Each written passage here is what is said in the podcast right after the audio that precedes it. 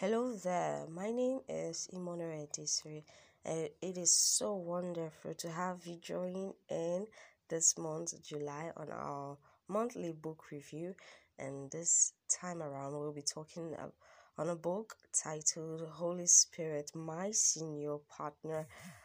It's authored by Pastor Paul Yonggi Cho, a South Korean preacher and the founder of Yoido Full Gospel Church. Um, he actually passed on to glory in 2021, and this is one of the amazing gifts he delivered to the body of Christ before that happened. And of course, this will actually happen to be my second read on the Holy Spirit on a personal note. And trust me, this is so reassuring, reaffirming, and you don't want to miss this. Okay, so diving right in, it is key to mention that the key scripture for this entire book can be found in the book of First Corinthians chapter 12. So do well to go through it. And um, in going through this particular book review, I'll be giving a rundown of the contents of each chapter in the sense that I will be reviewing chapter by chapter. So I'll be giving you the title, of each chapter and you know, sort of summary of what it's all about. And of course, you can get this book at a bookshop near you. You could order online, and if you happen to need a soft copy, do well to reach out to me here on Anchor FM, and I will, of course, get you connected to an online library on WhatsApp yeah, it is a free community. You don't want to miss out on so much and so many amazing books we get do get to share there. So of course, okay. So chapter one, chapter one, chapter one is titled "Communion with the Holy Spirit." Why? Hmm. So the idea is, and why do we have to have that relationship with Him? This is the first chapter out of twelve chapters. So I've heard a number of individuals say things like the Holy Spirit represents the power of God, and um, He's not necessarily a person. That's on that in itself is a challenge because you won't get to have or get to experience all that comes with Him if that is the notion you're having. A quick question you can't have a non-living entity lead you. You can't have a non-living entity reveal to you the mind of christ. You can't have a non-living entity literally directing you in your path. Scripture says that whatever our lord savior saw the father do that is what he did. The holy spirit was literally the empowerment system of christ on earth. And being that he is our model there's no way we can get to live or experience the same kind of life that Christ got to live out while he was on earth if we do not have the same aid that he had, if we don't have the same spirit that helped him out. Uh, it, it's, it's, it's a huge challenge. I, I really don't know how to begin on that entire matter. So, first of all, this is a reorientation. You really need to do your study real quick. There are countless scriptures of the Bible that supports this. Um, communing with someone means that that person has a mind of his own, meaning that person has a will of his own. So it is very key. However, and whatever helped him though to pray, that is Jesus to pray. You know, those long hours, prayer, and all those amazing stuff. It was the Holy Spirit, my dear. It was the Holy Spirit. Scripture says that He teaches us how to pray. The Spirit of God helps us how to pray when we don't know what to pray about. Now, a non living entity cannot do that for you. So it is key to know that every day of our living, every day of our breathing, every day of our Christ modeled life has to be anchored on the template of Christ, and that is being helped by the Holy Spirit. And that's what our first chapter is mostly going to bring out or uh, to your understanding. And second chapter talks about who is the Holy Spirit. Um, so the Holy Spirit happens to be um, what we call the third person in the Trinity. So he's part of the Godhead. We have God represented as the Father. We have God represented as the Son who came on earth. We have God represented as His Holy Spirit, know, shed abroad in the hearts of men. So the Holy Spirit uh, gets to come into the life of one who has received him after repentance. So he comes in and joins in with our spirit and empowers us, you know, teaches us, counsels us, directs us, leads us, you know, convicts us. It does so many amazing things. Literally, literally, we can speak to him as well. So the Holy Spirit is a wonderful person. Yeah, there's so much more you really need to see in this book. And moving on to the third chapters, it says names and symbols of the Holy Spirit. So um, there are a number of symbolisms for the Holy Spirit. Um, first of all, let's talk about the fact that um, he descended on Christ when he was baptized by John. It descended on him as a dove. That's a symbolism for the Holy Spirit. We have another symbolism that has to do with the anointing oil.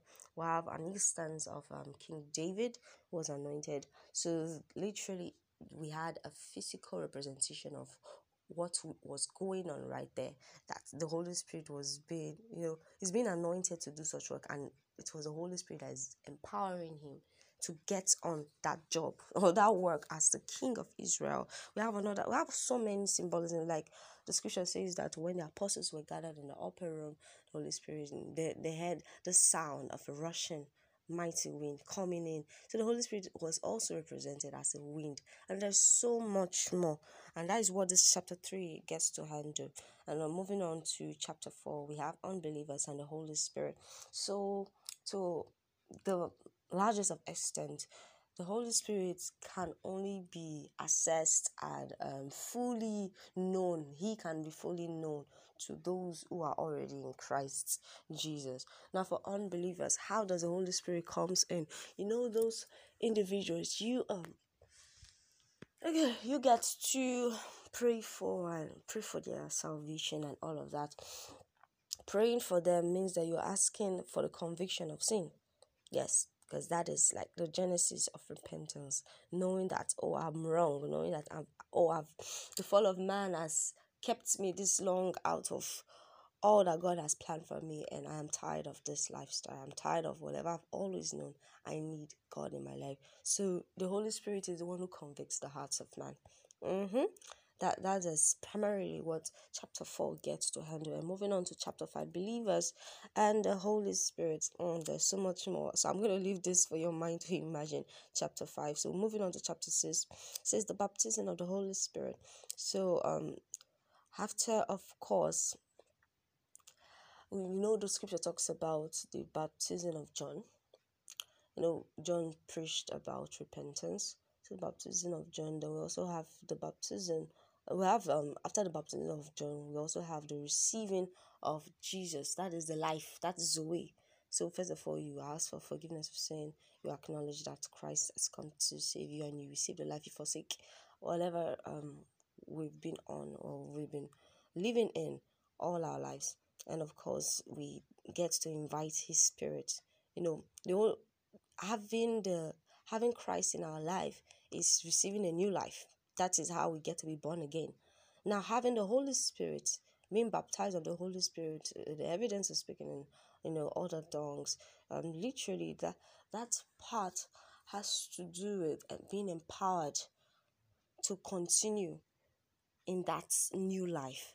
So you can't just have a new life and just what go about your old ways. It doesn't happen that way. So the moment we receive a new life, there's a way we need an empowerment system. The Holy Spirit provides that empowerment system. He's the one that re- that reveals the scriptures to us. So we no longer read the Bible like a textbook or just anchored on what people tell us. You can literally pick up the scripture and the Holy Spirit can show you things, showing great and mighty things. It's going to open your mind. You know, you're going to have eyes that see and ears that hear. Amazing. Oh my goodness. Amazing, amazing stuff. That is primarily what this chapter talks about. I'm moving on to um, chapter 7 says receiving the baptism of the Holy Spirit. And this chapter gets us to understand that we should not we shouldn't assume that because one has received Christ that they get they, that such an individual also understands what it means to walk with the Holy Spirit. To walk with the Holy Spirit, the same way Christ walked with the Holy Spirit. We should not assume because there's scriptural backings for that, and we have um, instances. Like for instance, we have the part in the scripture that talks about how Peter um, got to meet a number of persons. That is Peter and another disciple got to meet a number of individuals that were heard to have been preached to by Philip, and um, they had received Christ. But after they heard about that, they decided to go there and ask them, um, Have you heard about the Holy Spirit? Yeah. Have you heard about the Holy Spirit? Do you know who the Holy Spirit is? And they were like, oh, No, no, no, we don't know. The same thing happened to Paul. The number of persons he, go to, he went to meet, you know, we have instances from Samaria as well.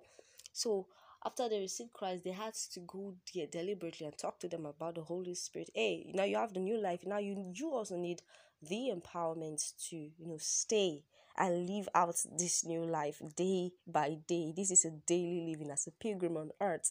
This is a journey, literally. So it's a deliberate attempt. We need to also receive the Holy Spirit.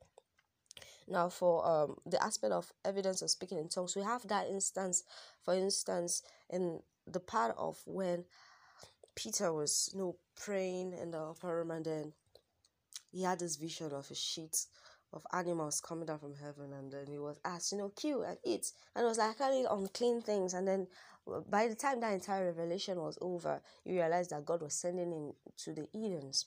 And by the time he went there, there was this particular man who has been living out, you know, the law. He has been a loving man, been a kind man. He was a Lord uh, over an entire household. And God wanted this man to be saved.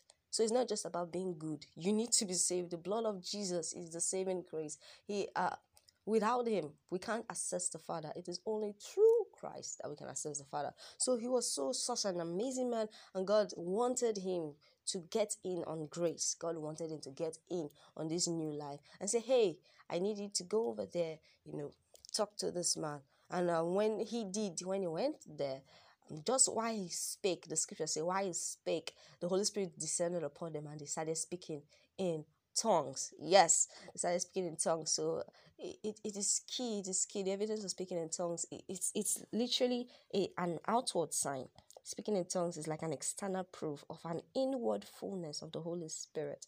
So it's something, if your key and your heart is holy, on him, gazing on him, you know because it gets to the point where my my heart, you know, our hearts get to be so heavy and it's as though our language can fully express all we want to say and then we burst out. It's a spirit language, it's a spirit language. Scripture says that those that speak in tongues we get to edify ourselves. We get to edify ourselves if you're not speaking in tongues uh, and then of course it gets to be translated to those around you like the way it was in the upper room for the apostles when the Holy Spirit descended upon them and others that were in the room were from different languages languages. They got to understand what they were saying. But in instances where that is not the case you can see right here in the instance of this man that's why his entire household were, were gathered and they were listening to the scripture, literally, the Holy Spirit came upon them and they were speaking in tongues.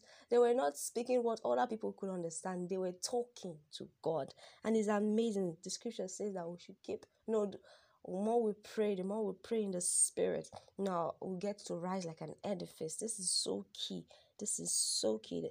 That's why the scripture also says that we should pray without ceasing. The Holy Spirit, you know, does all of that, and this gets to happen for us when we we receive the baptism of the Holy Spirit. Then we have chapter eight says discerning evil spirits in a person. Do it to read First Corinthians chapter twelve. Then we also have chapter 9 says the gift of the Holy Spirit. So um yeah, okay. Sorry there. Okay, so the gift of the Holy Spirit. The Holy Spirit as a person comes with so many gifts. Mm-hmm. He comes with so many gifts. And um these gifts are of his own will to give. So meaning that it is of his own decision of what he gives us. Mm-hmm. And of course, you can covet gifts as well. Coveting gifts means that to begin with, the gifts are not yours, you are asking for them. So if you earnestly desire a gift that you do not have, you can ask of the Father. So Pastor Yonggi gave an instance of when he asked for a particular gift from God and it took him time. You know, after getting the gift, you also have to learn how to wield it. You have to learn how to wield it in love you have to learn how to read it according to his, his will and his pattern. So it can also take time. what's important is that he comes with gifts.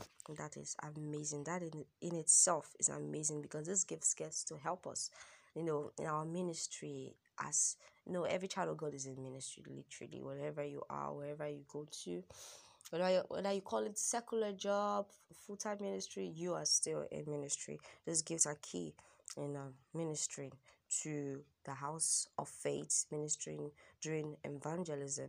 You know, it's amazing, it's amazing. So even in your day to day life, you know, they're amazing. So moving on to chapter 10, says the gifts of revelation. So he he got to uh literally place them into categories. That is the gifts of the Holy Spirit. It placed them into three categories. Now, chapter 10 talks about the first category. It says the gifts of revelation.